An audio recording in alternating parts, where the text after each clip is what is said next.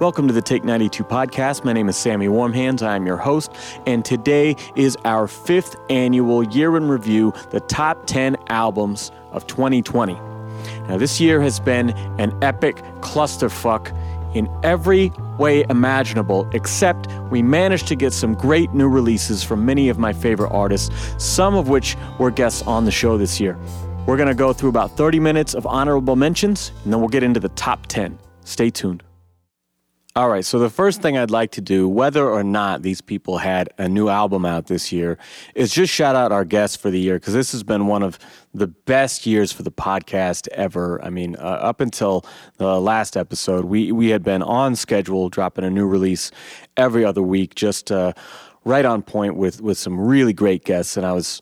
It was a great honor, honestly, to speak with so many of my favorite artists. So huge shout out to Mike and Paul from Death by Stereo, Robert Rios from Irecan Productions, Ty and Josh from Broadway Calls, Lou from Sick of It All on our seventy-fifth episode, Jason Livermore from The Blasting Room, Casual from Hieroglyphics, Illogic, Jason from Judo Pony, Jello Biafra, and Yotam from Useless I D. I really appreciate all of you. I don't know if any of you are listening today, but uh, know that uh, I, I really loved speaking with all of you. So, before I get into the honorable mentions, I will just recap my own year of releases. I had a couple of things out that I'm really proud of. Um, not all of them made it to the uh, streaming services and whatever, so I know that's how most people consume their music these days. So I did want to shout out, first of all, in January, I wrote and recorded most of a record that came out in the spring. It was called Fighting Words, and that's just by me, Sammy Warmhands. It's a, a rap mixtape of some verses that I had uh, recorded for other artists, and uh, the songs never came out, so I kind of took them back. Then I wrote a bunch of new stuff, and I kind of made new songs out of all of it. And so some of them are stolen beats, some of them are my originals, some of them are, are friends, and I don't know, I think it's a really good mixtape. I think it's my best mixtape, and I was just trying to keep the, the pen sharp while I... Uh, you know, had a bunch of other things going on in my life. So I, I think it's a really, really strong release, and um, you can get it at my Bandcamp at take ninety-two dot com, but it wasn't available on streaming just because of uh, some concerns about copyright. You know, like, I don't mind using people's uh, beats for a free project, but if you start putting it out there everywhere, that can get you into trouble, I think, and I don't want it to get taken down or get myself in hot water. So the second release of the year was the Outtakes E P from Dead Fucking Serious. We came along the one-year anniversary of our second full-length album, Peril, in uh, July. And I thought, well, since, you know, Kellen's got a baby, we got a pandemic on top of that, you know, there's no way we can get together and make a video or do anything new for Peril to celebrate the anniversary. And so maybe let's release some of the songs that we cut. You know, when I basically teach the song to Kellen at practice and we come up with an arrangement for it, I always record that and we make a demo out of that. And so that's where all of our demos come from. That pre-production is from the first practice where we learn the song together. And so I had three songs from those very first takes, and you know, the performances were rough because we were still figuring it out, but the uh, tracks were actually pretty good. And so I thought it was something worth sharing. We didn't promote it a hell of a lot. We didn't put it out on the streaming stuff because it's not technically a, a new album or anything. So it's just kind of for uh, anybody who follows the band and wanted to check it out. So the Outtakes E P, you can also get that at take ninety-two dot com. I really think the, the lead song is strong. That was one that we were really on the fence about. It was in the final track list up until, I don't know, days or maybe a week before we actually recorded everything. And so it was very close to making the album Peril. I think it's good, and it leads off uh, this E P really nicely. The last thing was uh, an album called Paper Mountains, and we did a whole episode on that uh, from my old band Judo Pony. If you're curious in that backstory, it was a full interview that we did about it, but in a nutshell, twenty twenty marked the release of an album that uh, I recorded all my parts for in two thousand eleven, and so it, it was something I never thought would actually come, and I was really, really proud of it, and so it felt really good to finally get that out there. So check out Judo Pony, Paper Mountains. You can purchase the uh, C D for this one at take ninety-two dot com. You can also get that on the uh, streaming sites if you uh, you know want to check it out before you then buy it. Yeah. So speaking of which, I listened back to last year's uh, episode. I harped a little too much on the uh, formats and releases and stuff. So if I mention that stuff, just know that when I listen to music, it is on a hard copy. I have been collecting C Ds for, I don't know, twenty-five years or something, and so that's just how I listen to music. And so sometimes if an album is only put out digitally, like, uh, you know, the Outtakes E P or Fighting Words stuff I just mentioned, I am probably not going to hear it, or I might listen to it one time on, on Bandcamp or on YouTube. You know, it won't really be part of my collection. So that's my preface. If I didn't uh, get to dig into an album too much, it's likely because there was no um, physical release. So I'm going to get into the honorable mentions here with a couple of projects that I love the artists, but I just I didn't really hear. So just a shout out, you know, if you're listening and you, you weren't familiar, there's new releases out by Body Count, Open Mike Eagle, and Sadistic. These are all artists I've followed for a long time, and I just didn't get around to it. So that's on me. I heard some tracks from Elysium, from Sadistic, and uh, I I liked what I heard. It was um, less modern trappy production. It sounded more like sort of classic Sadistic, and, and his, his flows and patterns are always really exciting. The Body Count Carnivore record, I listened to the uh, singles they put out, and I really liked them, but... Um, You know, Body Count's one of those bands that's like, uh, I have their last two albums, and when I'm in the mood for that, I put it on, but I'll check it out down the road, I'm sure. You know, when we get back to uh, record stores, and uh, I can dig through the uh, the used bins or look for good deals, you know. Uh, that's how I get my music every year, and this is the first time ever where all of my releases, I think one hundred percent of my releases, came in the mail. So pretty sad, but, you know, we adapt, pay a little bit extra in shipping costs. But, um, you know, for the most part, still picking up those records on release day. A couple others here from uh, favorites of mine, Aesop Rock, Spirit World Field Guide. That was a similar situation where I've been listening to Ace since Labor Days in high school, and I love his stuff. I really liked his last album, The Impossible Kid. I thought that was maybe his best or one of his best. For whatever reason, I just wasn't in that headspace when it dropped. I checked out, like, I think half of a single. I was like, yeah, it's Aesop Rock. It just didn't hit me like, oh yeah, I need this. That's another one I'll probably come to later. Vanguard is a new project from Mister Lif and Stu Bangers, who I'm not familiar with, but Mister Lif was uh Def Jux artist, you know, L P's label back in the day, and uh, really big influence on me, especially when I was writing Death of a Salesman with The Illusionists. I heard uh, uh, one or two singles from Vanguard, and it was really, really fucking good, but I keep checking his Instagram, see if he's going to uh, post that, because they said it was coming, so uh, I'm really looking forward to checking out Vanguard from Mister Lif and Stu Bangus. Leo London, good friend of mine, we've had him on the show before. He had a, uh, a full band project called Beauty Contest, and um, had some new songs and redo some older songs that he had done solo on uh, Montgomery Park E P. I think there's a couple songs from that. Uh, redone as like a full band, so pretty cool project, but uh, again, it was only like a Bandcamp release or streaming release, and so I think I only heard it maybe Uh, once or twice uh, on my computer. Uh, Haley Johnson is an artist that I met through Leo, and she released a Live from Abbey Road C D, which is uh, really, really good. I had picked up her full length last year. I think it was called Golden Days. It was good. It was really well done, but it didn't quite hit me the way that her first E P had, and the Live from Abbey Road sessions were really, really good.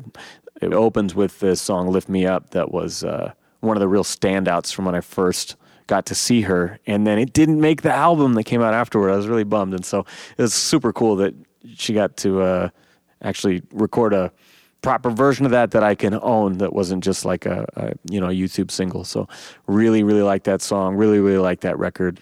Another one is Mister Bungle, which is a band who's way too weird for me, and Gabe has been trying to get me to listen to him forever. Gabe, if you don't know, is uh, my partner from The Illusionists. He's always tried to get me into this stuff. He's into more like proggy experimental shit, and I just never could. But then this year, after like twenty-one years, I think, since they've had a release, they decided to re-record their original songs from their first demo.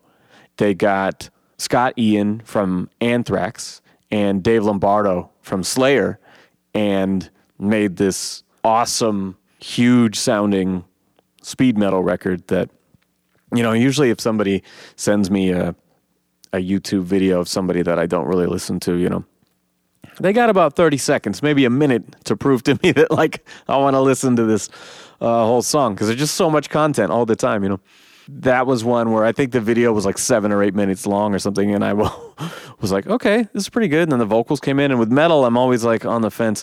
But then by the time it got into like the second verse or the chorus or something, I was like, okay, okay, I'm coming around on this. This is actually pretty good.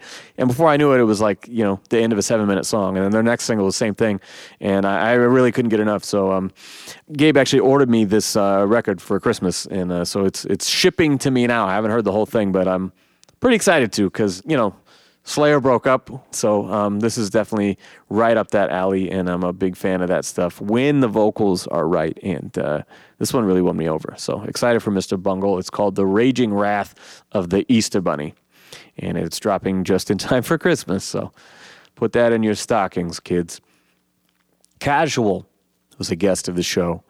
And uh, he dropped one of his very best solo records this year. It's called Big Head Science. And if you listen to the interview, we talked about how he's coming up with creative ways to reinvent himself in the streaming age and how to uh, adapt and survive in these times.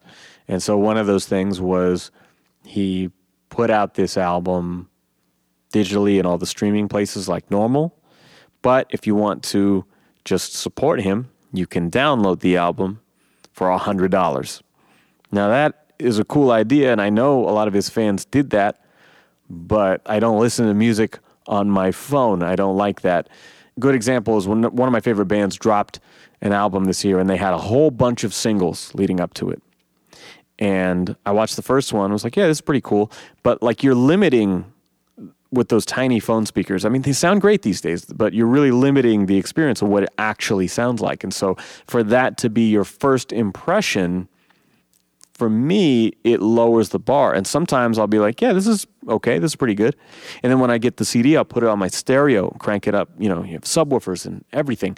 And it's like, whoa, this is way better than I thought. Especially like hip hop, you know, like you want that shit to knock. You know, you want the bass to really come through. And so with this project, I listened to it on Bandcamp several times, uh, some in preparation for the interview and some just because it was really, really good. Just excellent fucking wordplay. I mean, the kind of shit that you hear it, and as a rapper, as a writer, it just makes your brain start free associating words, and, you know, coming up with your own shit is just one of those that really gets the juices flowing creatively. So Big Head Science, great record. Didn't make my list just because uh, I didn't listen to it too many times on the Bandcamp website. Plural One, solo project from Josh Klinghoffer of the Red Hot Chili Peppers. Josh is a guest I tried to get on the show, actually, and um, he was he was booked up with other press. But he dropped a solo record one year ago under the name Plural One. It was right on the heels of the announcement that he was uh, being replaced in the Red Hot Chili Peppers by John Frusciante, and he was back. This happened like right before the pandemic when all of a sudden no one could play together. And that was a very sudden thing that must have really, really, really hurt to be kind of kicked out of your family all of a sudden because old dad is back, so stepdad is gone. Get out of here, you know. And uh, he was in the band for a long time. But right afterward, he dropped this beautiful solo record. You know, sort of like Radiohead in Rainbows sort of vibe, if that makes any connection to you. But I, I really enjoyed it. And then this fall, he dropped a new one, I believe in October, called I Don't Feel Well. You know, it's all music that he made during the pandemic and while everything's locked down. And for me, it is very emotional record that captures the anxiety that I and everyone else is feeling during this time. And so if I'm sort of feeling rainy day blues or whatever, I'll put on I Don't Feel Well. You know, it's spacey. It's got a lot of uh, falsetto vocals. Josh has a really, really unique voice. If you've never heard him, it's it's great. Um, he got Jack Irons from the Chili Peppers to play on some tracks. Uh, just phenomenal grooves on there. Josh is a great drummer in his own right. Uh, really enjoyed this. Highly recommend Plural One, I Don't Feel Well. We're going into punk rock here. Strike Anywhere, one of my favorite melodic hardcore bands. And they kind of opened the doors for me. I think it was freshman year in high school. I first heard Strike Anywhere on their first album and Rise Against on their first album. It was around the same time that I just got into Good Riddance. And it's powerful music, political lyrics, screaming and singing together, really fast tempos. And this is a band who has just been consistent and never put out a bad album. They took a long hiatus. I think their last album was in two thousand nine. I was really excited when this came out. No more side projects and spin-offs, but the real thing, Strike Anywhere, is back. They were with their original producer, Brian McTurnan, uh, another guest I reached out to, uh, just haven't been able to schedule yet for the show. Man, it's a great sounding record. It's short. I think it's only uh, six or seven songs, something like that. Maybe that's really the only reason I didn't play it quite as much, is because it's uh, just a, a shorty. I mean, you can listen to it twice in a row, but it's really good. Solid release, I think, really just as a producer, songwriter type. It sort of felt like the music was written separately. There's these vocals that are clearly just like poems. There's no gaps for music anywhere. It's just filling every constant second with uh, lyrics. And so uh, there's definitely a lot to say on this record. It's very well executed. There was just a little bit something maybe rusty in terms of the structure of it, but sounds great. All the energy's there. Yeah, really fantastic release. Next one is one of my favorite, most influential artists of all time. I'm kind of amazed this isn't in my top ten because I listened to it a shitload this year, more than most. But this is Eminem, Music to Be Murdered By. Production-wise, it's probably his most consistent in a long time. You know, the Eminem that came out with Recovery, I want to say in two thousand nine, right around there. Ever since then, he's been doing a much more technical, you know, complex patterns sort of style with his rapping, and I find it really exciting and really just stimulating mentally to listen to it. But since then, he has been very conscious about applying that to sort of a pop format. And so production-wise, I haven't really been a fan of his music since uh, even Encore, which was a bad album, but the beats were still really good. It's coming from that Eminem and Doctor Dre and Bass Brothers sort of time. And so this one feels more cohesive as a solid piece of music. The rhyming is on another level. I'm absolutely in love with it. I love, love, love the verses on this record. I love the features on this record. You've got Royce the five nine and Black Thought. I mean, it's really, really good. There are some whack features, honestly. I, th- I thought it was funny for as much as he shits on mumble rap and stuff. Like, track two opens with, and I know he's, like, dead, and so people feel a certain way about it, but, like, track two opens right away with a mumble rapper, like, who can barely fucking talk, just like a, you know, and then, like, a minute twenty into that song, Eminem starts going off and rapping his ass off. It's like, I don't know how these two things fucking go together. But sure, what I don't like about this record are things like that where it goes to pop, and almost every song has some auto-tune-ass pop chorus like, you know, he's had since Recovery. And, you know, there are just so many great moments. I think it's like twenty songs on this record. A lot of good stuff in there. But if I'm honest, I forgive so many of his flaws just because of how long I've been a fan. This is not a style of music that I want to listen to. But if you maybe just took his vocals and made a remix record, fuck yeah, this is the best release of the year or something, you know. Uh, really, really great lyricism on this record. Next one, and these two are kind of interchangeable, two longtime favorites of mine as well. The Dixie Chicks are now going by The Chicks, which is cool. It makes sense, and I appreciate the sentiment there. I personally don't do well with uh, name changes and call people the same shit regardless, so they're still the Dixie Chicks to me. In fact, that's what's on my pre-order. It's what's on the C D. Uh, they didn't get it changed fast enough. But the album is called Gaslighter.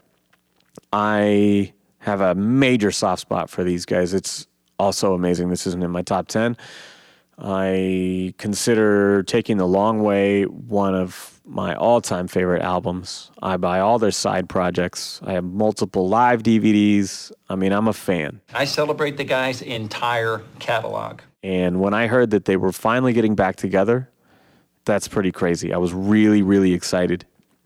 But then I saw that they were in Jack Antonoff's studio. And this dude is responsible for some of the biggest bubblegum chart toppers in the last, I don't know, five, ten years. Gaslighter is a very catchy, well-written album, but Jack sort of does what he did to Sarah Bareilles. He produced her album, The Blessed Unrest, or The Blessed Unrest, I don't know. That was her big, huge single, first big single since her debut, Love Song, and it was called Brave. And it was anthemic, it was everywhere, you know, fucking people dancing to it on Ellen and shit. It's on T V commercials. But that's not the kind of music that she makes. It didn't even make sense. And so that record was like so much of, I know this is a tangent, but hey, we're here to geek out about music, so that's what we're doing. So Jack Antonoff takes her style and makes, you know, four, five, six really big, overproduced, artificially fucked with and electronic elements added in. And then she immediately leaves that, goes on Broadway, and goes right back to what she does normally. And so it was kind of weird. It's like, well, what is the goal here? Is it just to sell records? And that's kind of how I felt about Gaslighter. It's an earworm. It opens with that song, Gaslighter. And, uh, It's a divorce record, and we get that right out of the gate, and the lyrics are great. You know, there's a lot of heart in it, but it's also just so manufactured, you know, like every fucking little element in here. And, you know, I was reading through the booklet thinking, God, I wish they had, like, Chad Smith again on this, because Chad Smith from the Chili Peppers, he played on that last Dixie Chicks album. And then I'm looking in the credits, he did play on the song I was listening to while I thought that. And he was so buried in programmed drums that you couldn't even really tell his signature style. And I was like, oh man, this is such a bummer. And so I feel like if you were to just watch them perform any of these songs live, it'd be fucking awesome. And I listened to the album quite a bit. It's very catchy. It's very enjoyable. But some of it is just too much. The back half of the record, that's got some Dixie Chicks songs. Acoustic guitars, strings, banjo, and beautiful harmonies. Phenomenal fucking harmonies. I mean, they just make my heart melt. Natalie is maybe my favorite singer alive. I just, uh, I love what they do. But much like the Sarah Bareilles record with Jack Antonoff, it is front-loaded with big, over-the-top pop songs, and then there's sort of some of the regular shit mixed in. So just a little uneven for me. Again, I listened to these guys forever, so I know how some of this shit has been sort of reverse engineered of like, oh, okay, I hear uh, your ideas. I also know separately what a pop single is going to be, and so let me just run it through this filter, and uh, that's Gaslighter. So some really strong songs I'd highly recommend. There's a song for her son. Let me pull it up right here. I think it might be called Young Man. Yeah, Young Man in the uh, back end of the album is really, really good. Also, huge props to them for the March March video, which was made, I believe, in response to the uh, March for Our Lives, the kids from Parkland who were doing the anti-violence stuff, but also was very relevant when the George Floyd protests were going on. And I just love how fearless they are and how they do what they believe in. So that's a lot to say for an album that's not in my top ten, but ah, I'm so conflicted about it. Next, we have Fiona Apple. I have loved Fiona for, I don't know, fifteen plus years. Her last three albums have been way more grounded. If you go back to her third record, The Extraordinary Machine, she's still working with producer John Bryan. And this is what I first heard from her, the bootleg of the demos from that record. And it's phenomenal. It's just piano, bass, drums, strings, and her voice. And when you actually buy that C D, it is produced by Mike Elizondo, who does everything from Doctor Dre to Avenged Sevenfold, and it's a much different vibe. But she followed that by going stripped down again. The Idler Wheel is another really great record that is just her doing her thing. It also got slightly too weird for me. The new one, Fetch the Bolt Cutters. It's like, think the first record in like eight years or something. It's right in that same vein. It is no producer. It's just her doing her thing. It's fantastic. I think it is probably the most just straight up Fiona uncut. It's great. It's a really honest record. There are some insane lines. I mean, the chorus of one of the songs that says, "Good morning, good morning. You raped me in the same bed your daughter was born in." Like, holy shit. Really, really heavy. Really well done record. Definitely the uh, vibe that I most like from her. But it's one of those you just got to be in the right mood. But man, some of the instrumentation is fantastic. I think Shamika is just brilliant with the, the keys and the drums, the way they groove together is just, uh, oh, it's fantastic. So highly recommend Fiona Apple, Fetch the Bolt Cutters. This concludes our honorable mentions, all right? How are we doing on time? About a half hour, pretty good. Okay. We're going to get to uh, a lot more guests of the show here, I think. Coming in at number ten is Jello Biafra and the Guantanamo School of Medicine. Tea Party Revenge Porn. I think that this is a just all-around strong album. It's got that cutting sense of humor. It's got the energy, big guitars, but it also has epic arrangements and genre twists and surprises, and it's really, really good. I'm still waiting on that pre-order because I know Jello said the manufacturing was going to take a while. Alternative Tentacles was kind enough to send me in advance of it so I could be familiar before the interview. So I do have that that I was able to burn and listen to quite a bit. Really strong record, funny songs like No More Selfies, where he's he's making fun of all these guys who are like, oh, this one's blurry, or I always take three pictures, or all this stuff. He, and then he drives it home by saying that they get their picture and then they never look at it again. And then he also has a lot of the uh, you know political ideas that he was bringing to our uh, conversation the other day about, you know, much in the way that uh, we created ISIS, you know, that we created Putin, and uh, that a lot of this new age fascism, authoritarianism that's going around has been growing for a while, not just with Trump. And so it's a smart record, but it's a funny record, and it's great energy. So it's everything you want from Jello. I think the version I got is either unmastered or like a rough mix or something like that. So it's a little inconsistent production-wise, but I'm looking forward to the final cut because I know that they were still working on that at the time that I got my copy. So check out Tea Party Revenge Porn from Jello Biafra and the Guantanamo School of Medicine. Next up is another guest on the show, Broadway Calls, Sad in the City. This is their first release since twenty thirteen, I believe. And Comfort Distraction, their third album, was, I feel, the pinnacle of the band. You know, they had been grinding hard for a long time, album tour, album tour, album tour. You know, they were just on top of their game. They got Adam back in the band as a bass player and doing harmonies, and I just felt like that was riding all that momentum to kind of the crest, you know, and, and that was a really fantastic album. They've been gone for a long time. I got to catch up with them last summer.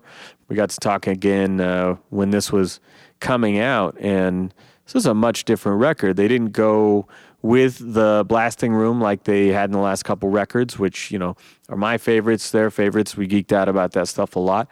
They, you know, went back to the place where they recorded their first full length, and they were able to get a little more experimental and kind of push the boundaries a little bit. And so this album is a little more, dare I say, serious or topical. And I mean, the opening line itself is fantastic. We talked about this on the show, but the first words you hear are, "If my country collapses, can I sleep on your couch?" Um, it is immediately infectious and, and fun to sing along to, as always, but uh, it's also a little darker, you know, like the song that opens with, like, the rich man's blood is on my shirt. I'm glad that he's dead and I hope it hurt, you know. So it's a little bit of a darker one lyrically and also musically. I mean, when they released Radiophobia, I believe is the name of their single, the second single that they put out, Josh sent me the video, and I kind of was like, this is the single you're leading with this. I, I kind of couldn't believe it because it had such a dissonance to it and was a really uh, out of left field style for them. And, you know, you think of them as like some upbeat three chord sing along stuff. And that one's got these almost like Billy Corgan, Smashing Pumpkins, like howling, weird, echoey guitar solos that uh, screech. And, you know, it's just like a, a totally different vibe.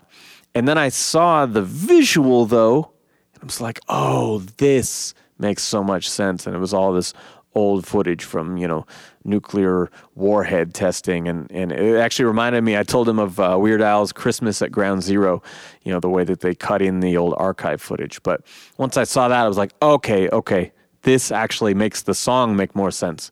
And then when I heard the whole album in context, it flows really, really well. I know this was my wife's number one album on her, uh, she listens to Spotify, and uh, it was her number one of the year. Is something that we play around the house quite a bit. No, I love putting this on at dinner time and dancing around the kitchen a bit while I'm cooking. Um, really, really strong record from my dudes. This is uh, Sad in the City. I can't even see the name of this album written down without the melody playing in my head. I know that they put a lot of time into simplifying the choruses to make it much more of a an earworm, you know, in the early Beatles way of just stripping it down, giving you that simple line and repeating it. And uh, man, another great song that's weird is There's a Glow. Very strange, distorted kind of vibe. And then the chorus is just so fucking catchy. It's, uh, yeah, some really clever songwriting. You know, see some, some new sides of this band. So check out Broadway Calls, Sad in the City. Next band is, I'm not sure if I've talked about on this show before or not. They're a Fat Records band called Pears. They dropped maybe five, six years ago, their first album, I think. It blew me away because it starts with gnarly feedback and fast, manic sounding hardcore, and then switches into like super fast, no effects, strung out sort of catchy chorus that's more like a skate punk thing, and then goes right back to fucking crazy. And that album is all over the place in the best way. Their second one kind of pushed a little more in the melodic range, Green Star. And this one is a self-titled album. I really like the cover art for it. It's got this sort of white negative space and collage art, which is really cool. The only thing I don't like is that on the back is more of that and no track listing, so I'm less familiar with the, the song titles. But this is a band who is really inspiring to me. Like when I write D F S stuff, I love listening to these guys because the arrangements are so unexpected. They're so clever. It shifts gears so many times within a single song and never feels like showing off. It just feels like you know, these dudes are fucking crazy. This is what it sounds like in his head, you know.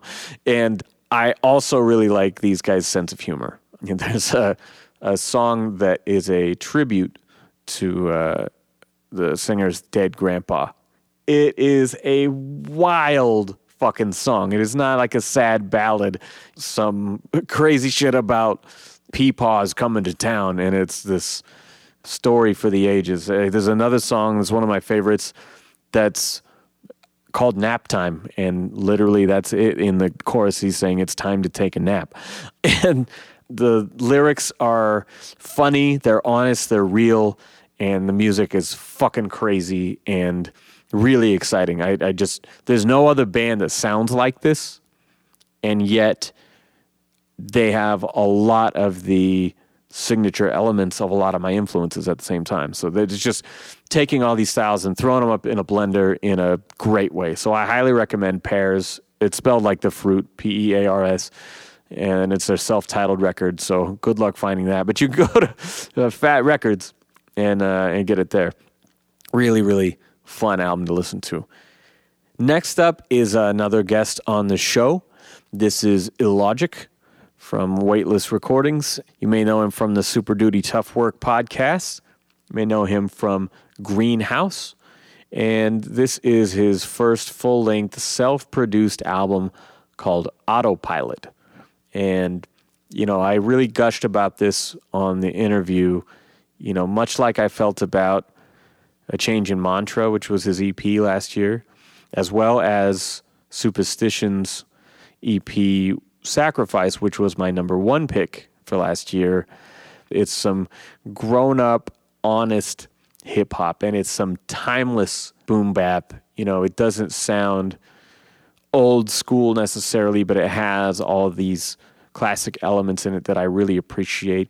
He's pushing himself in more melodic territory as well. So not only as a producer, as a beat maker, the songs sound fantastic. As a mixer, they sound fantastic, right? But he's also taking his vocals and pushing that in a, a new way. And so I was really impressed by this record at first listen, and it's something that I've put on quite a bit since then. I still think Out of This World, which is the most like singy, songy sort of vibe out of all of them, is an amazing track that's a standout single. He's got another great track that's just uh, trading bars with Blueprint and Superstition that's really, really good. I mean, if you were at all a fan of, you know, authenticity in hip-hop and lyricism and storytelling, this is really a strong album front to back. I don't think there's any, no filler, no skippable songs really on any of these albums that I've discussed so far. I mean, this is a front to back listen, something that you can enjoy, and something that, you know, Illogic's lyrics I compared to Casual's in that they're both very dense, and there's something in there that you can get in repeat listens, or there's something that you might notice for the first time and rewind and listen to that line again and be like, oh man, I never got the double meaning there. You know, there's just so much jam-packed into these songs, and yet they're still fun to listen to. It's not like beating you over the head with some, oh, I'm really smart, listen to me talk, listen to my perspective. It's just very like honest, it's conversational, and it's really eloquent. I mean, he's remains one of the top lyricists from, you know, that turn of the century uh, uh, generation of, of artists who came out at that time. And, um, you know, this is a highlight in his discography for sure. So check out Illogic, Autopilot. I realize I haven't been numbering these. Uh, so coming in at number six is an album that came out yesterday from the time I'm recording this. I put this off as long as I could to make sure all these late release albums get in to the list so I can actually fucking hear them. But I couldn't put it off much longer. And so this is one of my all-time favorite bands, the first punk band I ever saw live, first ska band I ever saw live. This is Less Than Jake. They are back with a full length called Silver Linings. In preparation for this, and just because it's fucking good, I've listened to this five times already, and uh, it is really, really enjoyable. I put it on four times that first day, and uh, again this morning while I was making breakfast and stuff. And, you know, this is their first album without their longtime drummer, Vinny, who, from my understanding, I thought he wrote a lot of the lyrics as well. And so I was anticipating more of a Growing Pains record, I guess. And that is not the case at all. This is a really strong release. I believe Roger produced it himself at his Moat House studio in Florida, and that uh, it was mixed and mastered at the Blasting Room. I don't have my pre-order yet. It arrives tomorrow based on the tracking, so I may be wrong about that, but I think that Jason Livermore said he had mixed this, if I remember correctly, and it sounds fantastic. Maybe the only thing I could knock it for is, like, the vocals are very tuned, like a little too tuned. There's a couple parts where uh, you know, drops out a cappella, and they always have great harmonies, and it just sounds like way over the top on the auto-tune, but uh, man, fantastic songwriting. They just still sound as fresh as ever. I mean, some of these songs I feel like could have come off Borders and Boundaries in two thousand or Anthem in two thousand three. Uh, one of my favorites, Dear Me, is uh, an upbeat, you know, punk song. I feel like there's maybe more punk than ska on this record. I think See the Light, Uh, their last album, had a little more ska to it. Maybe Gainesville, Florida did as well. But I really, really enjoy this. Again, that song, Dear Me, Chris sounds just as young and hungry as he did on uh, Anthem. You know, it, it, some of these songs are just classic Less Than Jake. And uh, really, yeah, all of it's classic Less Than Jake. But I mean, in terms of my brain, I'll try to be like, oh, this song's almost like it could have been a written for this other album that I love, you know. Roger, the bass player, his voice always stood out after, like, sort of beginning with Hello Rock View, but everything after that, and his voice got really clean and pure and almost has this, like, he's like the Steve Perry of ska punk, you know. He has just this angelic voice that cuts through the mix, and he hits these beautiful high notes. I feel like he has a tendency to steal the show sometimes with his voice or even with his harmonies. Uh, they're so fun, but uh, man, Chris really plucked at my heartstrings on this album too, because the song Bill, and granted, I'm listening to this for the first time um, on my computer while I'm at work taking phone calls, and so I'm kind of listening in between customers, and then I hear this kind of low in the mix, Bill? No, Bill! In like one hit of music. And I was like, oh shit. I was like, oh. And I look, and the song is t- titled Bill. And I recently heard Bill Stevenson on Krista Makes Podcast, uh, where they're talking about songwriting. And, and, you know, even though I saw these guys live together, All and Less Than Jake, in nineteen ninety-eight, nineteen ninety-nine, something like that. And they've been longtime friends. Bill has produced records for them, mixed for them, and still hearing Chris talk to him, you know, he was like beside himself. He's still like the biggest fan, and I love that, because I remain forever indebted to the artists who inspired me, and I, I still love their music so much, and it's so precious to me. And, you know, that's why I place such a value on actually collecting the, the physical stuff. You know, these guys changed my life, and this song is such a beautiful tribute, and there's a line in the chorus that's like, why wait till someone's gone? Uh, I'm paraphrasing again because this is brand new to me, but why wait till someone's gone to honor them, basically? You know, let them know while they're still around. And that was a sentiment that I was feeling really strongly about when I wrote the Daydream album, you know, and I wrote like a tribute to my mom and some of the things that she had gone through to give me a good life, you know, and here's one of my favorite artists paying tribute to one of my favorite artists. And uh, it just hit me, man. It's so powerful. The lyric, it's just a well-written song. I love everything about it. And then they close out with So Much Less. I think it's only a twelve-song album, but uh, So Much Less follows it so strong that when it's over, you're like, oh, that's the end of the record. And it's such a satisfying ending that also leaves you wanting more. You know, it's like the perfect length that they really got the balance right on this album. So if you're at all a fan of Less Than Jake in practically any era, I would highly recommend this shit. It may be even higher on my list if it had come out more than, you know, twenty-four hours ago. So check out Silver Linings. I can't say enough good things about it. All right. Now we're getting into the top five. You ready? Getting to the best of the best. This is uh, one that I had a hard time with going back and forth with Less Than Jake. I discovered these bands very much back to back in my middle school days. And I won't say anything else. Number five, Goldfinger, Never Look Back.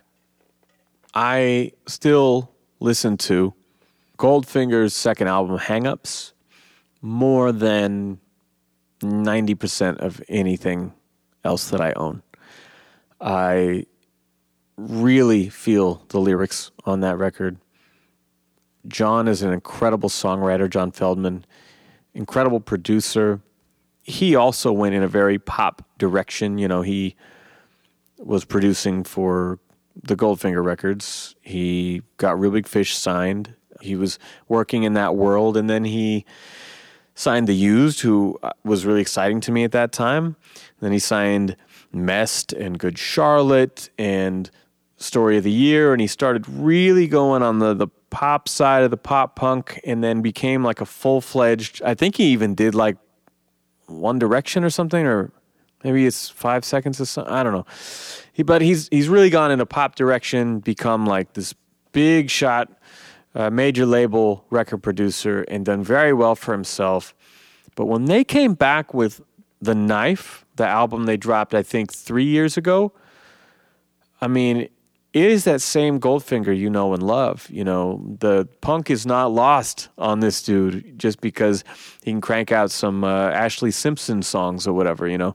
The dude is uh, really, really still got a deep love for this stuff. And that album was sort of a reunion, but it was sort of um, John Feldman and friends. You know, you had Travis Barker on the drums instead of Darren, and, you know, you've got Mike Herrera on the bass from M X P X, you know, and, and kind of just assembled a band calling it Goldfinger, but it had so much of that. I mean, you can't deny that John really, he's got his fingers in every little part of that band. So it really felt good. And with the exception of like one or two songs, I remember like Orthodontist Girl or something being really a little bit too bubblegum for me. Um, you know, That was a strong record.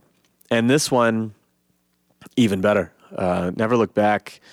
I thought it was funny because I looked at the, the album cover, and it's a real-life photograph of a person cosplaying the like spacesuit girl from the first record, and it's called Never Look Back. And I was like, well, that's kind of funny. But it just opens right out of the gate with that classic fast pop-punk, and it's really everything from, I would say, their third or fourth album, like Stomping Grounds to Open Your Eyes, like from sort of that era on, they just sound like they sound. Goldfinger has not changed at all. I mean this as a compliment.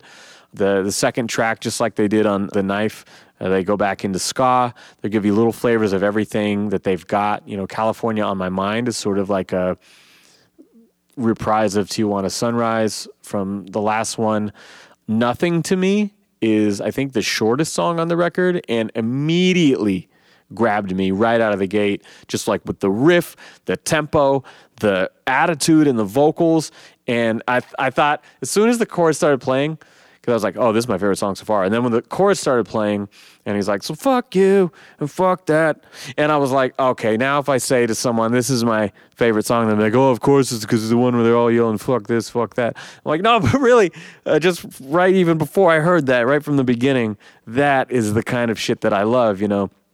I still think back to, like, some of the fast shit they did on, uh, like, Stomping Ground, The End of the Day. I think that was a really good example of them doing fast pop punk really, really well.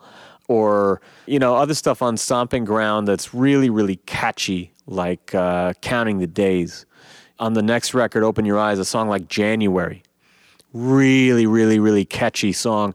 That is sort of the vibe of this record. If you know their their past work and those songs uh, ring a bell to you, that is what you're getting with this album.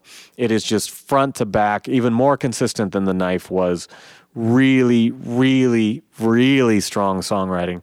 You know, again, like the Les and Jake thing, and, and just with John's background, you know, it's a little more auto-tune and stuff than I, I prefer, but I mean, it is so well done, and there's so much love in this record. I can't stop listening to it. Like, when I listened to Less Than Jake four times yesterday, I listened to this album twice in between, too, because uh, this has been out, out only a week longer, and I cannot stop playing it. This was, um, both this and Silver Linings were albums that I, I pre-ordered, and the C Ds aren't here yet, but they send you a download with it, so I got to at least check it out.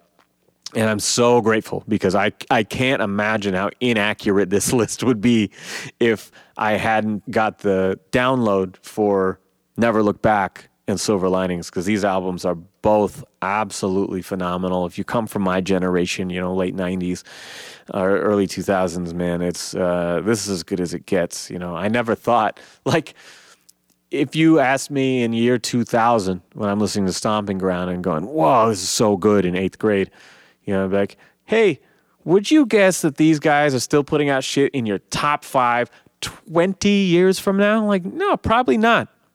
I mean, you think about long-running bands like that. You think about, like, Metallica or the Rolling Stones or Aerosmith or something like that. And so many of those older acts are, like, more legacy acts. You know, Metallica still drops great records, but, like, for the most part, a lot of those bands are just kind of coasting and playing the old shit. But God damn it, John Feldman, you still capture our hearts. I love this stuff that you're doing. I think anything for me to really disparage on this would be nitpicky. I mean, I think there's a pre-chorus in one of the songs. I think there's a lyric in uh, one of the choruses.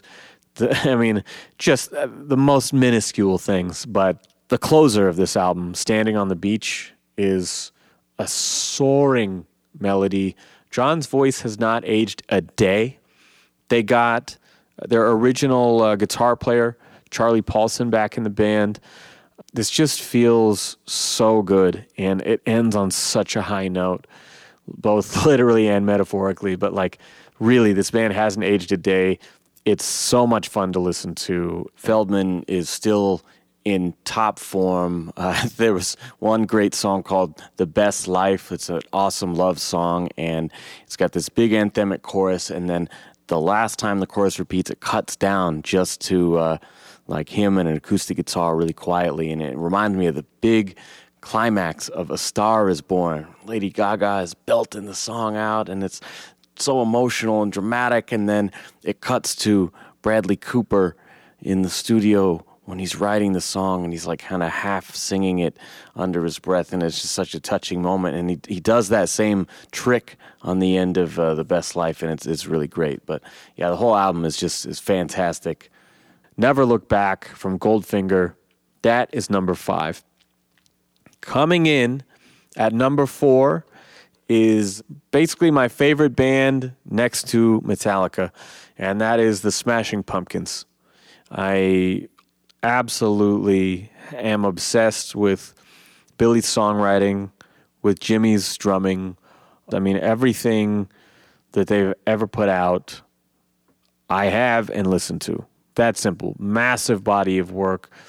Tremendously inspiring, this band, how they continue to reinvent themselves, and, and so quickly, too. I mean, no two records sound alike, and they've been doing this for thirty years. I mean, that's just such an impressive feat.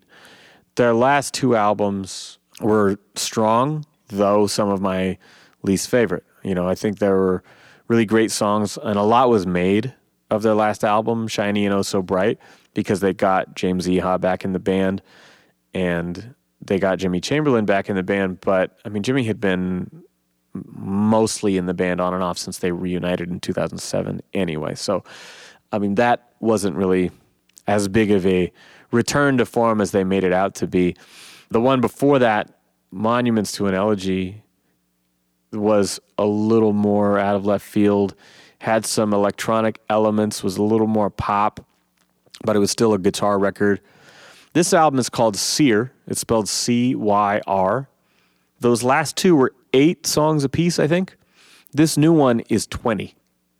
And not only that, they announced a double album that's a follow-up to Melancholy and to Machina. Again, just the prolificacy, but also with the quality. I mean, Billy's solo albums that he's put out under William Patrick Corgan the last uh, two or three years, some of the best songs he's ever written. I mean, he's still at the top of his game. As a singer, he's never sounded better. His voice has so much more nuance, so much more control. The way he's singing even older songs, it has elevated them. And this album is very much a vocal album. The way that it's mixed, it's right up front and center, but it's not in the way that, like, Zeitgeist, people didn't like the mix of that album because it was like a hard rock album with a huge pop vocal mix, right? This album is very much like restrained grooves, more like nineteen seventy-nine, very simple drum patterns. It's not a big Jimmy Chamberlain flashy album. You have three guitarists in this band. You have Corgan, Jeff Schroeder, and James Iha. And, you know, they're all bringing their own style to the table, but the mix is very much vocal heavy. We have, for the first time, these rich layers of backup vocals, harmonies, textural stuff from Katie Cole and Sierra Swan, which really enriches the incredible melodies on this album. You know, where Billy's pushing his voice in new ways, they take that to a whole other level with this this collaboration vocally. And then the last thing I'll mention sonically, which is really the first thing you'll notice when you hear it, is a lot of synths and keyboards. And that is my least favorite thing in a rock band, pretty much. I don't have any connection to it. It doesn't really mean anything to me unless you're doing like Trent Reznor does, where it's like big guitars and disgusting, nasty big keys, you know, synths. I like that. You know, I like when the Beastie Boys use big, nasty synths. But in terms of like airy pads and more eighties sounding shit, like that means nothing to me at all, and I dislike it. That said, the songs on this are so well written, and the vocals are right up front. I'm hearing the song, if that makes sense. I'm not hearing the production first and foremost. When I watched the music video, I was like, oh, this is very digital. You know, this is a much different vibe. I hope I like this record. And uh, again, once I put it on the big stereo, it's like, wow, these, like, you are washed over in vocals. And though I would like a mix that was more emphasis on guitars and less on the keys, I think this album is so well done that I could put aside my own preferences and really just enjoy this. I mean, again, coming off the heels of these solo albums, I really feel like this is just another evolution of, you know, Billy sitting there with a guitar and just cranking out some exciting new melodies. And there's twenty songs. He does like Q and A's on Instagram almost every day, and it's awesome. He has received some criticism for the length of it, saying that it's it's too long. But, I mean, he's a prolific artist. I really like it. I think at the very least, uh, up until the the last or second to last song, I mean, it is so consistent. Another thing that really drives it home, that grounds it, is this great distorted bass that he plays that locks in the rhythm section so much. And so it's not like a huge, powerful, punchy drum mix or anything, but like just that four on the floor groove and some crunchy bass lines, again, tie it enough to the familiar Pumpkins rock vibe. And I, I mean, I loved Adore. I liked The Future Embrace. I like a lot of, uh, you know, the more experimental Pumpkin stuff as well as the big angry rock stuff. But um, this album is just so consistent. and so beautiful melodically, vocally. I highly recommend it, really. I mean, it's it's something that doesn't compare to anything they've ever done. And I think after, you know, thirty or almost thirty years as a band, that's so unique, that's so rare. And um, I'm just really impressed with this album. I've listened to it a lot. And for a twenty-song album, that's saying something. I've put it on time and time again. And this has only come out, I think, since Thanksgiving. So, like, I had Less Than Jake come out this weekend. I had Goldfinger come out the week before that. And Smashing Pumpkins come out the week before that. So maybe you could tell the uh, order is also corresponding with the uh, release date. So maybe if I had a little longer to listen to some of these, I'd have more to say on them. But I highly recommend Smashing Pumpkins' Sear. And I really can't wait to uh, hear what they've got cooking up next, because if it's anything on this level of quality, especially being a, a spiritual sequel to my favorite album of all time, I think it's going to be really something special. So check this one out. Now we are into the top three.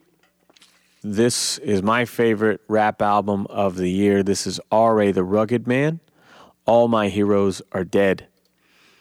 And he dropped in twenty thirteen, probably my favorite album of the year then. Um, I wasn't doing this show back then, so I don't know if I ranked him, maybe on Facebook, but he is bringing an element of technical rapping, you know, like Gifted Gab or Latyrix or Tech Nine or something, but he is doing it in the classic battle-heavy vein that I love so much.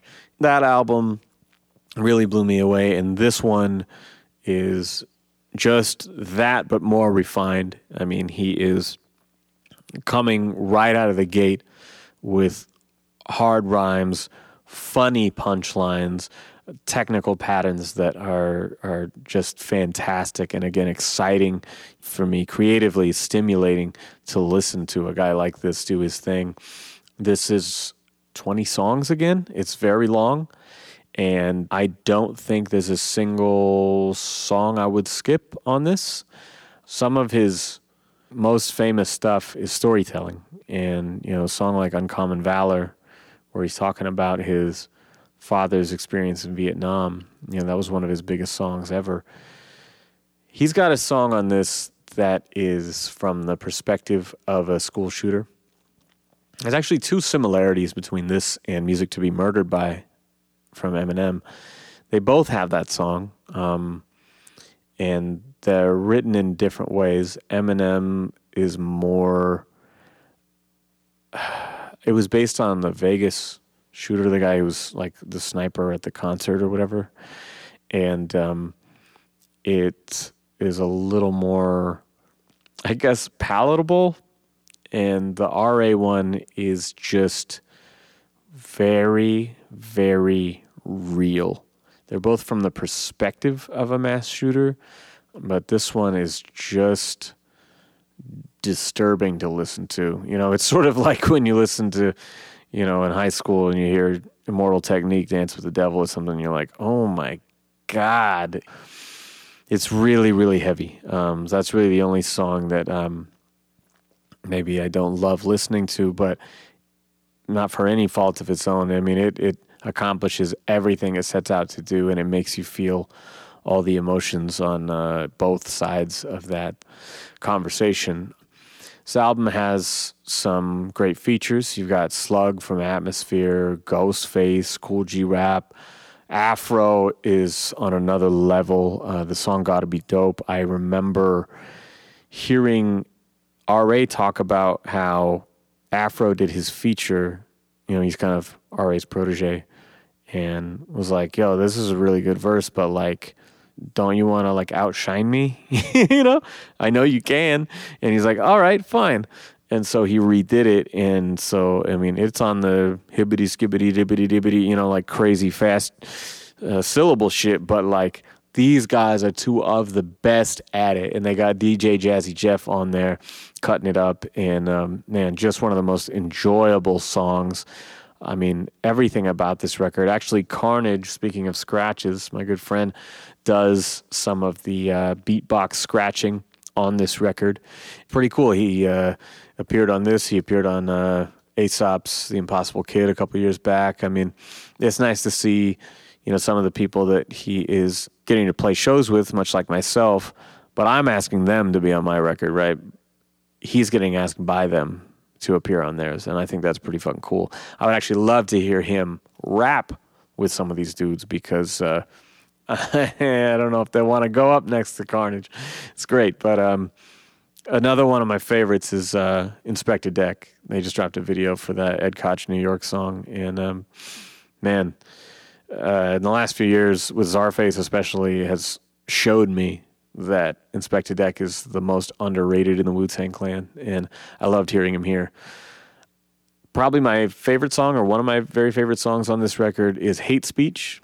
There's no features on this. It was just sort of a dissertation on political correctness and the speech policing that we do. I really, really like it. It is a song that I had been taking mental notes on and writing in my head for quite some time. And I've obviously said things like this on record, but I thought the second verse in that song really summed it up very well. You know, this is a dude who says outlandish shit a lot, you know, kind of like Eminem, and so I don't necessarily agree with everything he said, but I get so much joy out of listening to him do his thing, and I love, you know, provocative humor, and at this technical level of skill, it's so satisfying. It's so enjoyable. So I'd highly recommend this album, All My Heroes Are Dead. Just a fantastic album. And if you like hip-hop at all, this is undeniable, absolutely. So now we are in my, did I say top three? Yeah, I guess it is. This is my top two. Number two pick, okay? Another podcast guess. Any guesses? Death by Stereo. Let me tell you, it was so hard not to give this number one.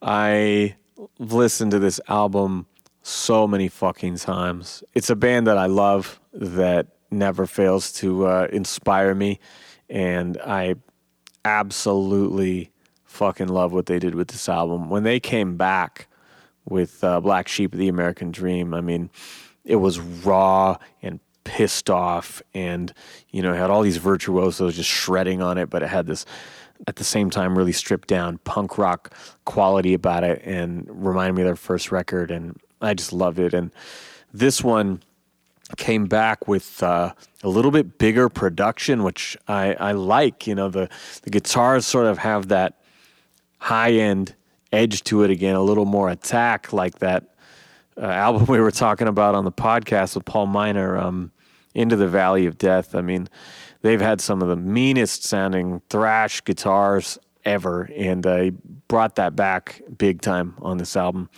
The opening two songs, which I think were the first two singles actually, uh, are just a one-two punch of everything I love about this band. Fucking um, Mike's crazy drumming, the thrash metal guitars, Ephraim's gnarly voice. He remains probably my favorite screamer ever. I don't know. Like, this dude's got so much intensity in his voice. I love it.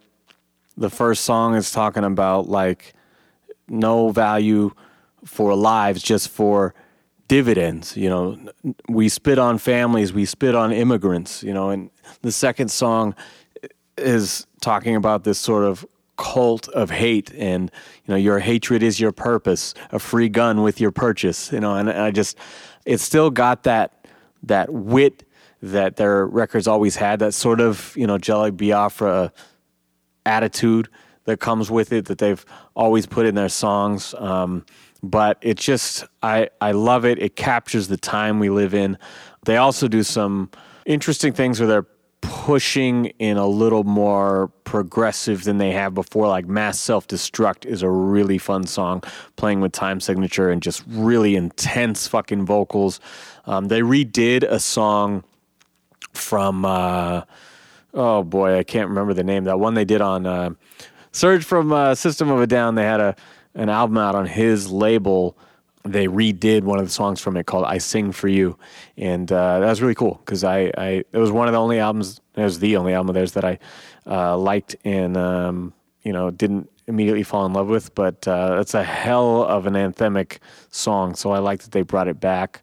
I don't really know what else to say about this band, and just that it's the perfect marriage of raw, hardcore punk rock and the emotion of that with the virtuosity and uh, the musicianship that comes with uh, metal and thrash and, you know, uh, prog. And, you know, it's so, I don't know. The, the band just has this very specific blend of styles that always does it for me. And, you know, with Paul's production really elevating it, making it huge and fucking mean, you know, the band really just sounds on fire. Really, the only thing that I can knock it for at all is I feel like it opens so strong that it's like impossible to keep that pinnacle of awesomeness the entire time. But uh, again, I've listened to this more than fucking anything. I will just put it practically on repeat. Uh, never get tired of this album. I will put it this way. This is my number one studio album of the year, if that gives you a hint at where we're going here. Okay, so Death by Stereo, We're All Dying Just in Time.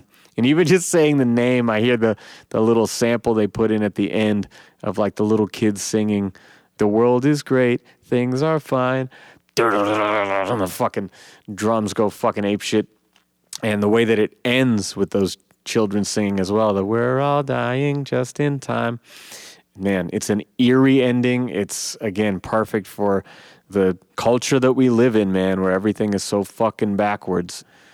Oh, God, there's another great song. I can't think of which one it is now, where uh, they have this big extended, like kind of slow jam where the guitars are just ringing out huge and the whole band is singing, "All right, fucking Nazis." You know, it's just, mm, it's, it's good. It, it's good. It makes you feel good. And since me and Kellen can't get together for Dead Fucking Serious, I've been writing songs and, you know, this room is just too small. We can't be distanced in here and record. And, you know, he's got a baby to worry about and everything. And, uh, I'm just not letting people into my home either. So uh, Mike is uh, helping us out by uh, recording the drum parts for some of these songs we're working on. So uh, hopefully you guys will get to hear some of that. But really excited.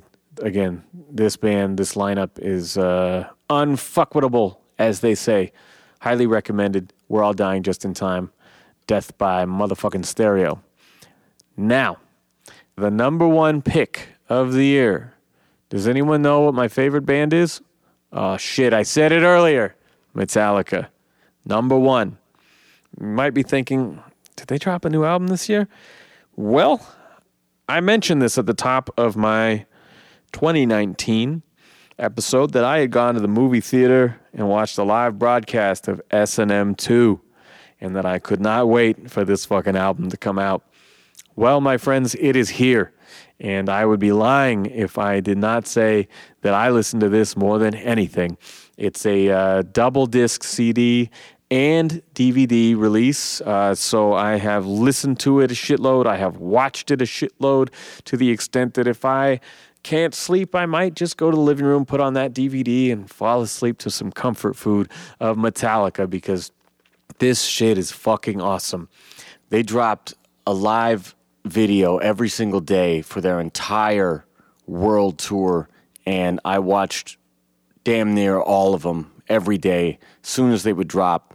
And then this summer, when everything was locked down and people were out of work and everyone was home, they started Metallica Mondays, where they would actually put together a full pro shot concert, many of them from their recent world tour, but from all over the place, every decade. I watched every single one of those every Monday, and then sometimes I'd watch another one or a D V D in between. So, I mean, I, I was on board well before they announced that this was coming, and I was a huge fan in nineteen ninety-nine of the first S and M record, and I thought that it worked in some ways, and there were also some songs that didn't quite do it. And so, like, on the D V D, you could change the audio setting and watch it with a band-only mix where you can't even really hear the symphony. So, like, if you want to watch Battery or some of the more, like, heavy, fast, thrashy ones, you can watch that without the symphony and uh, still hear their awesome performance, because they were really, for the nineties, the late nineties anyway, that was the top of their game. I mean, they were super tight. The Bob Rock mix was huge. James's voice was so clear and powerful, you know, in that style that he had evolved into singing away from the raspy stuff, and he had actually learned to sing. I mean, it was really incredible. And they had dropped a couple new songs for it, No Leaf Clover. Uh, we get that and some of the ones from the first time. But Michael Kamen has passed away, and so we have uh, new people at the helm of the San Francisco Symphony. And this is an anniversary, it's a twenty-year anniversary of that first set, but they also wanted to push it into new territory. So you've got the same openers of Ecstasy of Gold and the Call of a Cthulhu.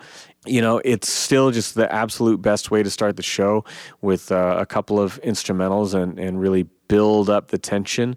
And then uh, we just dig right into For Whom the Bell Tolls, and um, all bets are off, man. I love the Greg Fiddleman mix. He's been mixing their last uh, handful of live albums as well as their uh, last couple studio albums. And I think it's a much better balance than the first one. You know, the first one sounded huge and in your face, but um, I feel like this one just makes you feel more like you were there. And uh, what they do with the new songs is most exciting to me, though. And they bring in The Day That Never Comes from Death Magnetic. That album is one that I really like, but it's not necessarily my go-to for them. It has some really impressive and Justice for All style arrangements to the songs. But what this version shows me is how much heart was also in that album, especially in the lyrics. And The Day That Never Comes, I imagine this would be a divisive song lyrically when it came out, because he's saying something like, love is a four-letter word and never spoken here.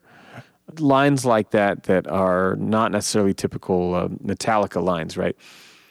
But when you hear this performance, and James, on the eve of checking into rehab, which none of us knew was right around the corner, um, he puts so much emotion that the weight of those words and talking about being neglected and abused as a child, it, it really, really resonates. On the second disc, they actually do uh, bandless, basically a cappella, but with the symphony version of The Unforgiven three, which was also on Death Magnetic. And that is absolutely my favorite moment of this whole show. I mean, uh, it's so weird seeing James standing there without a guitar. Band members, nowhere to be seen. But um his performance is beautiful. It is heartfelt.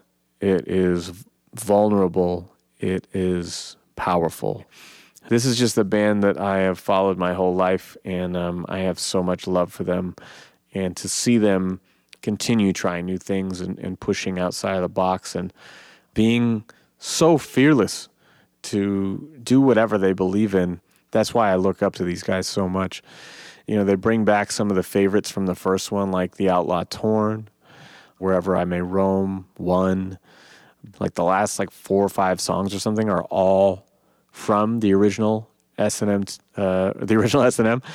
But S and M two, you know, they throw enough curveballs in there. I think the biggest surprise for everybody was Anesthesia, when the string bass player for the symphony came out and did the Cliff Burton distorted bass solo from Kill 'Em All. And I was fortunate enough to see them on the uh, Worldwide tour two years ago. And Rob Trujillo actually played that solo, and I was blown away. I never thought that I would witness such a thing. It was, um, I was like, bring a tear to your eye, stop your heart kind of moment in the show. I did not see that coming. And then to see this performed with a bow on an upright through uh, this pedal board, doing the wah shit and everything, and this beautiful fluidity, this improvisation that he brought to it. Because when you watch Cliff live, I mean, he never played the same shit note for note. He would, you know, really feel it in the moment, almost like a John Frusciante solo. You know, they're never the same thing twice, you know. Um, it's all feel. And so he just does this beautiful rendition of Pulling Teeth. And then Lars actually comes out, and this is the first time ever, I'm told, that they performed the whole song since Cliff has died. Actually, I remember one time I was watching the D V D and that song was on, and I was very, like, feeling the emotion of the moment. And my, my wife started talking to me. She walked up behind the couch and started talking to me. And I, I felt bad. I didn't realize I kind of snapped. I was like, can you, can you wait till the Cliff Burton tribute is over? I was like uh, upset that someone would talk in the middle of that song. And then uh, I realized I was being a dickhead. But uh, yeah, it's it really got me. Um, there's also an acoustic version of a Saint Anger song. They actually cover every single record on this performance, which is really impressive. I think they took one that they had done from like an acoustic charity show and mixed it in with the symphony, and went over great. Takes a song that I have actually no connection to, in fact, very little even memory of, and makes it fantastic. I think maybe the really only moment where they fell flat was they open the second half of the show, symphonies playing by themselves, and then Metallica comes out. It's one thing to take the epic Metallica instrumentation and build on top of it, but to take this sprawling piece of melody and then make Metallica come up with a rhythm part for it didn't quite hit me in the same way that everything else did, but this set list is impressive. Again, it is absolutely fearless, and um, it embodies everything I love about this band. So that is my number one pick for twenty twenty S N M two. So real quick, I'm going to read back my top ten. I have Metallica, S N M two, Death by Stereo, We're All Dying Just in Time, R A the Rugged Man, All My Heroes Are Dead, The Smashing Pumpkins, Sear, Goldfinger, Never Look Back, Less Than Jake, Silver Linings, Illogic, Autopilot, Pairs, Self-Titled, Broadway Calls, Sad in the City, and Jello Biafra and the Guantanamo School of Medicine, Tea Party Revenge Porn. All right, that is our show. Thank you guys so much for listening. Thank you for supporting this season of the show. Again, I've had so many fantastic guests this year. It's really been amazing. As always, please help spread the word. Take a little screenshot. Give us a five-star rating and review. Really appreciate that. I'm probably going to take a short break while we prep more guests, but I've got more on the way. This is a song from my mixtape Fighting Words. It's called Pander Express.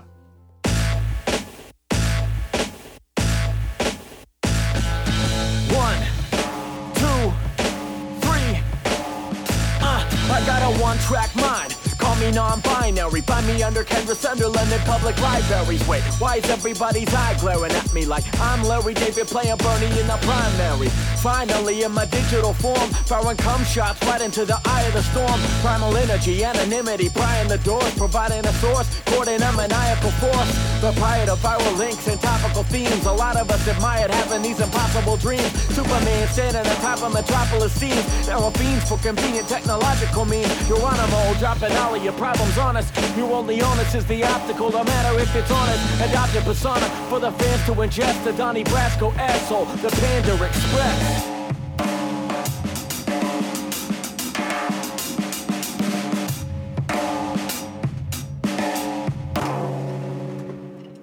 Empty sack and all, but I can flow without the ball. Cleaner on the beat, the wiping isopropyl alcohol. After all, you know it's set to rhyme and blazing. I'm a wanna be too ham like that arousal flavin'. No matter the time of day, I'ma find a way to fight the face of fake entertainers and flame the hideaways. Then I'm mightily Clark Kent, fly away, finally glide to a park bench where I'll idly write a page to plague the unfortunate souls, disproportionately morbid and exorbitant troll. You in the orbit of a firstborn, order to overthrow, chop you down in a soul wood chop to open toe. Major league, no matter what they believe, Maybelline, born with it, rhyming everything from A to Z, and basically I'm back, lumbards in the studio, never out of pocket like a young marsupial, uh.